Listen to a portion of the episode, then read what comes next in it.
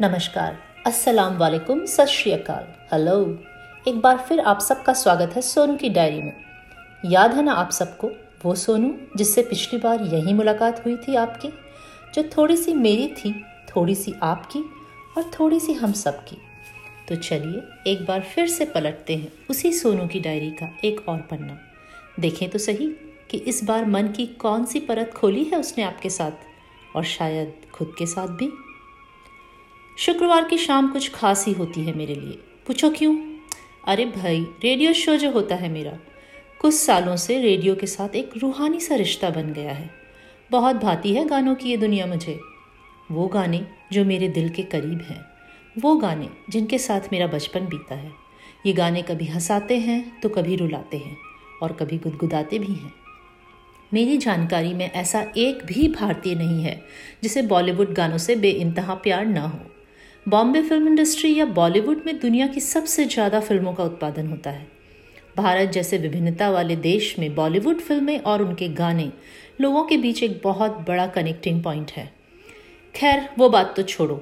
आज तो इस कछुए की चाल से चलते ट्रैफ़िक के चक्कर में पक्का देर होने वाली है। दौड़ते भागते किसी तरह शो शुरू होने के बस पाँच मिनट पहले ही पहुँच पाई।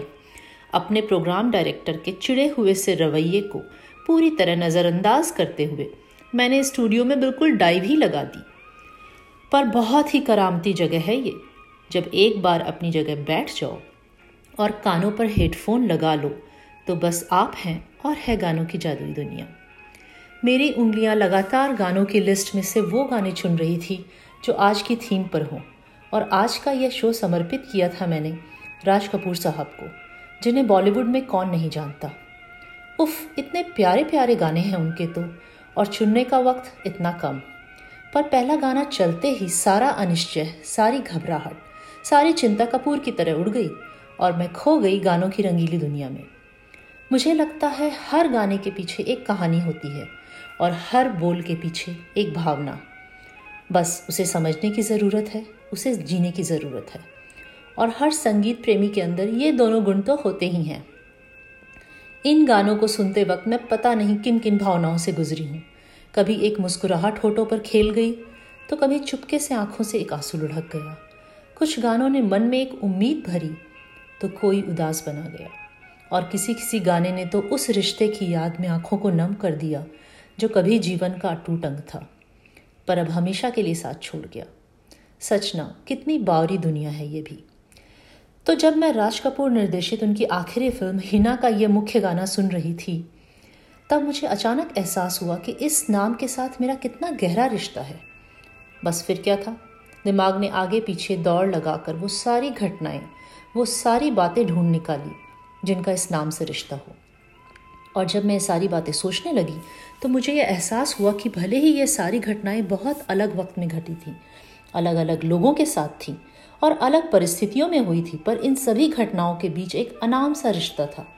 कुछ कुछ रूहानी सा। बिल्कुल इन गानों की तरह।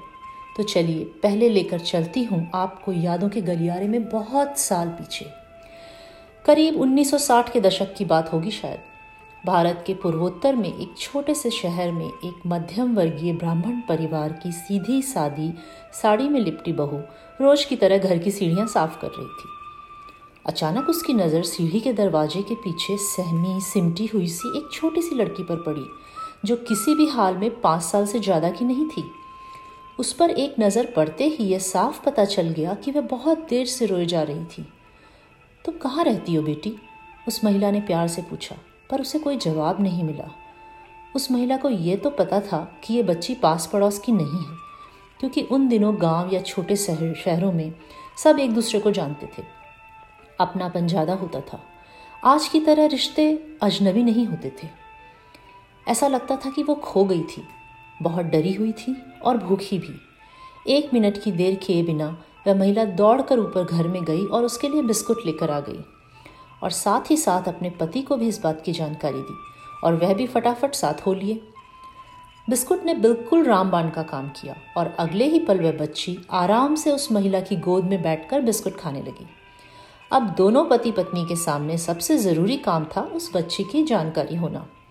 पति ने धीरे धीरे प्यार से बच्ची के घर का नाम, घर का पता माँ बाप का नाम पूछना चाहा, जिसके जवाब में सिर्फ़ दो शब्द सुनने को मिले, अम्मा और दूर। हर बार वह लड़की उस महिला को देखकर कहती, अम्मा, और घर के लिए कहती, दूर। अब तक वह लड़की उस महिला से पूरी तरह घुल मिल चुकी थी और उन्हें बिल्कुल भी नहीं छोड़ रही थी। ऐसे में पति ने पुलिस को जानकारी देना ही ठीक समझा। कुछ घंटों की खोजबीन और पूछताछ के बाद पुलिस दो लोगों को साथ लेकर आई, जो उस लड़की का पिता और चाचा होने का दावा कर रहे थे। उन्हें देखकर लड़की की आँखों में थोड़ी पहचान की झलक तो दिखाई दी, पर उसने डर के कारण उनके साथ जाने से साफ़ मना कर दिया।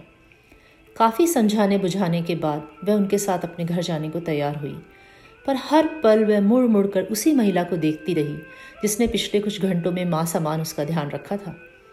पति ने भी पुलिस और आदमियों के साथ जाने का निर्णय लिया, जिससे पूरा विश्वास हो कि वह लड़की को उसके असली माँ बाप को ही सौंप रहे हैं। उस लड़की के घर जाकर पता चला कि उनका दावा ठीक था और वह उस मुस्लिम परिवार की इकलौती बच्ची थी। सुबह सुबह जब वह सो रही थी तो उसकी माँ घर का कुछ काम निपटाने चली गई थी और जब वह लौट कर आई तो बच्ची का कहीं नामो निशा नहीं था। उस मुस्लिम दंपत्ति ने इस ब्राह्मण दंपत्ति का बार बार शुक्रिया अदा किया और उनके ज़िम्मेदारी पूर्ण रवैये की सराहना की। साठ के उस दशक में जब जात पात अलग अलग समुदाय और उनकी संस्कृतियों के बीच अच्छी खासी रेखाएँ थी और समाज में सबका एक अलग स्थान निर्देशित था, उस समय भी उदारता का यह कृत्य इन दो परिवारों को एक अनाम रिश्ते में बाँध गया। जाति, धर्म, संस्कृति सबसे परे यह रिश्ता था, एक इंसानी रिश्ता, एक रूहानी रिश्ता। और इसे बनाने वाली छोटी लड़की, हिना। दूसरी बार इस नाम का ज़िक्र हुआ करीब उन्नीस सौ के दौरान और स्थान था बिहार प्रदेश की राजधानी पटना। माँ, मुझे सोनू नहीं मिल रही। रोज का नाटक है उसका तो ये। रिक्शा आने वाला है उसका और मुझे भी तो कॉलेज जाना है। भैया का यूँ परेशान हो रहा और सोनू का स्कूल रिक्शा आने के एकदम पहले गायब हो जाना। कोई नई बात नहीं थी। करीब करीब रोज का ही नियम था ये तो। मैं आपसे कह रहा हूँ पापा जी उसे मज़ा आता है हमें तंग करने में और पढ़ने में तो बिल्कुल मन नहीं लगता इस लड़की का। सोनू के साथ हमेशा धैर्य रखने वाले और उसे बहुत प्यार करने वाले भैया भी आज तो परेशान हो गए थे। बिस्तर के नीचे छुप कर सोनू ने देखा कि पापा जी चुप थे, पर कुछ सोच रहे थे। असल में इस रोज रोज के नाटक से सभी परेशान हो रखे थे। इसलिए जब रात को पापा जी पास आकर बैठे तो सोनू को लगा, आ गई शामत। पर उन्होंने बहुत नरम ढंग से पूछा, सोनू, अब तो स्कूल जाते हुए तुम्हें छः महीने होने लगे बेटा। फिर भी स्कूल जाने से इतना क्यों डरती हो? असल बात क्या है? बताओ मुझे। पापा जी के इस नरम रवैये से सोनू की आँखें भर गई। और उसने अपने पिता को डरते हुए उस टीचर के बारे में बताया, जो बच्चों के साथ बहुत बुरा बर्ताव करती थी। उन्हें बहुत कड़ी सजा भी देती थी और ऊपर से धमकी और देती थी कि अगर अपने माता पिता को बताया तो और भी ज़्यादा कड़ी सजा मिलेगी। शायद वो वहाँ के प्राध्यापक की चहेती थी, इसलिए उसकी शिकायत करने की हिम्मत कोई कर नहीं पाता था। उन दिनों बच्चों को सजा देना या छड़ी से पीटना कोई आश्चर्य की बात नहीं थी, बल्कि मानसिकता तो ये थी कि spare the rod and spoil the child इस तरह के व्यवहार से बच्चे के कोमल मानसिक स्वास्थ्य पर क्या असर पड़ सकता है? ऐसी समझ और संवेदनशीलता बहुत कम लोगों के पास थी। आप मुझे फिर से स्कूल तो नहीं भेजोगे ना? ये सब बताकर सोनू ने सबसे पहले पापा जी से यही पूछा और वह हमेशा की तरह टहलते हुए कुछ सोचने लगे। दूसरे दिन छुट्टी का दिन था और शाम की चाय पीते हुए पिताजी ने उद्घोषणा की कि मैं बचे हुए छः महीने सोनू को स्कूल नहीं भेजूँगा, बल्कि घर में ही पढ़ाऊँगा। ये सुनते ही सब सख्ते में आ गए। किसी को भी ऐसे निर्णय की उम्मीद नहीं थी। सोनू को छोड़कर किसी ने भी इस फैसले का स्वागत नहीं किया। सबको ये लग रहा था कि अगर पिताजी ऐसी नरमी बरतेंगे तो सोनू स्कूल के इस माहौल में कभी घुल मिल नहीं पाएगी। पर पापा जी का निर्णय अडिग था। उनका कहना था कि अगर कोई बच्चा मानसिक रूप से इतना परेशान है कि वो पूरे छः महीने लगातार हर रात यही सवाल पूछता है कि आप मुझे कल तो स्कूल नहीं भेजोगे ना? तो ये चिंता की बात है। पढ़ाई ज़रूरी है, पर बच्चे का स्वस्थ मानसिक विकास और भी ज़रूरी है। अगर छः महीने घर पर पढ़ने से बच्चे का मानसिक स्वास्थ्य अच्छा रह सकता है तो उन्हें यह मंजूर था और उनका ये फैसला उचित भी रहा। छः महीने बाद पापा जी ने फिर से सोनू का उसी स्कूल में बाद वाली कक्षा में प्रवेश कर, प्रवेश करवा दिया। पहले दिन सोनू का दिल ज़ोरों से झड़क रहा था। उसे लगा कि कहीं उस पुरानी टीचर से उसका पाला न पड़ जाए। पर भगवान का शुक्र था कि उसकी पुरानी कक्षा नई कक्षा से बिल्कुल उल्टी तरफ़ थी। जैसे ही उसने धीरे धीरे कदम बढ़ाया, एक भीनी सी खुशबू ने उसका स्वागत किया। जैसे जैसे वह अपनी कक्षा के पास गई, उसे लगा यह भीनी सी खुशबू उस पूरे वातावरण में फैली हुई है। कक्षा में कदम रखते ही एक दूधिया रंग की साड़ी पहने, गालों पर लटकी काली लट को हाथों से पीछे करते हुए, होठों पर एक प्यारी सी मुस्कुराहट के साथ उसकी नई शिक्षा ने गर्म जोशी के साथ उसका स्वागत किया। बस उस दिन के बाद से घर में स्कूल जाने से पहले ना ही कोई हंगामा हुआ, ना ही आँसू बहे। बल्कि स्कूल के नाम से सोनू के चेहरे पर एक खुशी सी दौड़ जाती थी। एक अच्छे शिक्षक की एक बच्चे की ज़िंदगी में क्या अहमियत होती है? कैसे एक शिक्षक की समझदारी और संवेदनशीलता एक बच्चे की पूरी ज़िंदगी का रुख बदल देती है? सोनू के परिवार को उस दिन एहसास हुआ। और सोनू, उसे तो बस ऐसा लगता था कि आसमान से कोई परी उतरी और उसके स्कूल के डर को एक बार में अपनी जादू की छड़ी घुमाकर छू मंतर कर दिया। और सोनू की इस मनपसंद परी का नाम था हिना।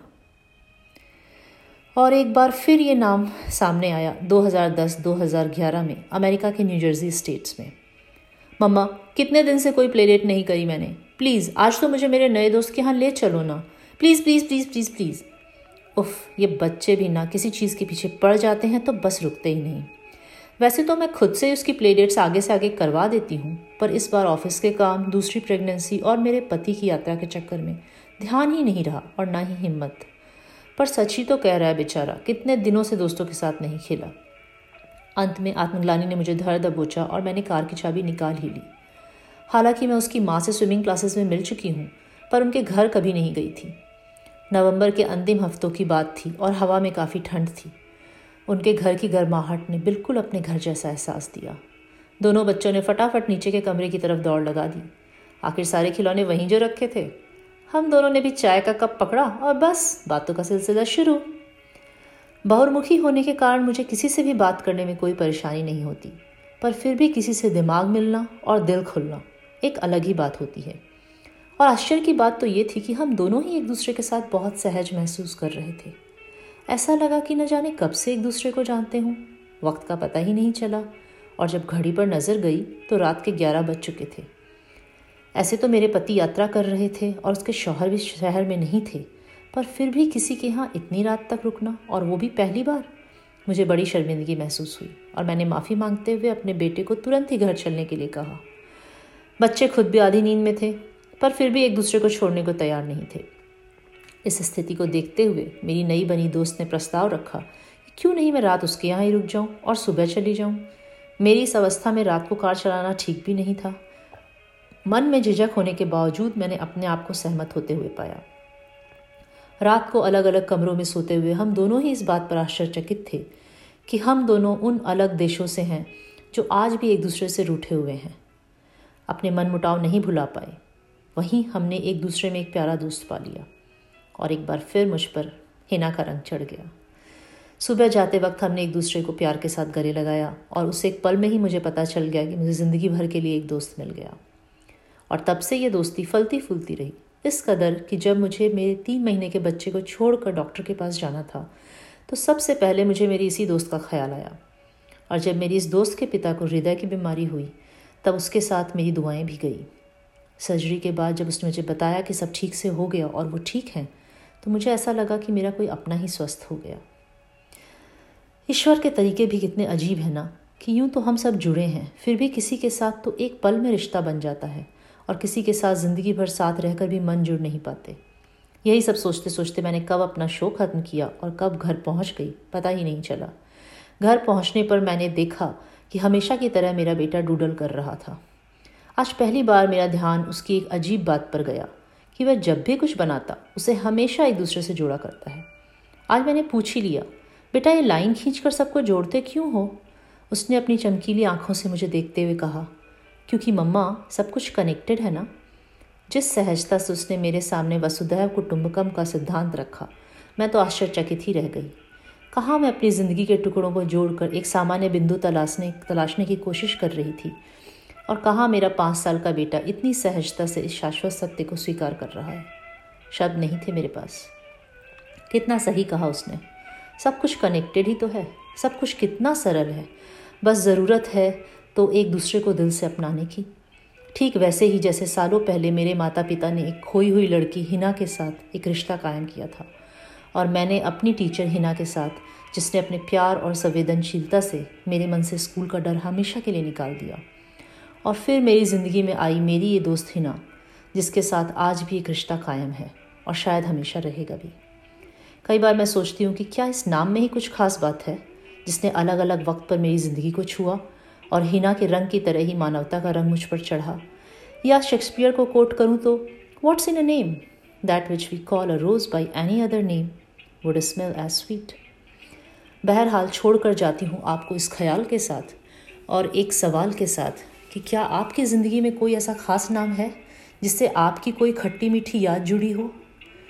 आज की इस जहर गुली आबो हवा में हम व्यक्तिगत और सामाजिक रूप से ऐसा क्या कर सकते हैं कि समाज में मानवता या इंसानियत बची रहे? सोचिए इस बारे में। और मेरे साथ सुनिए ये गीत। फिर मिलेंगे। तब तक के लिए विदा।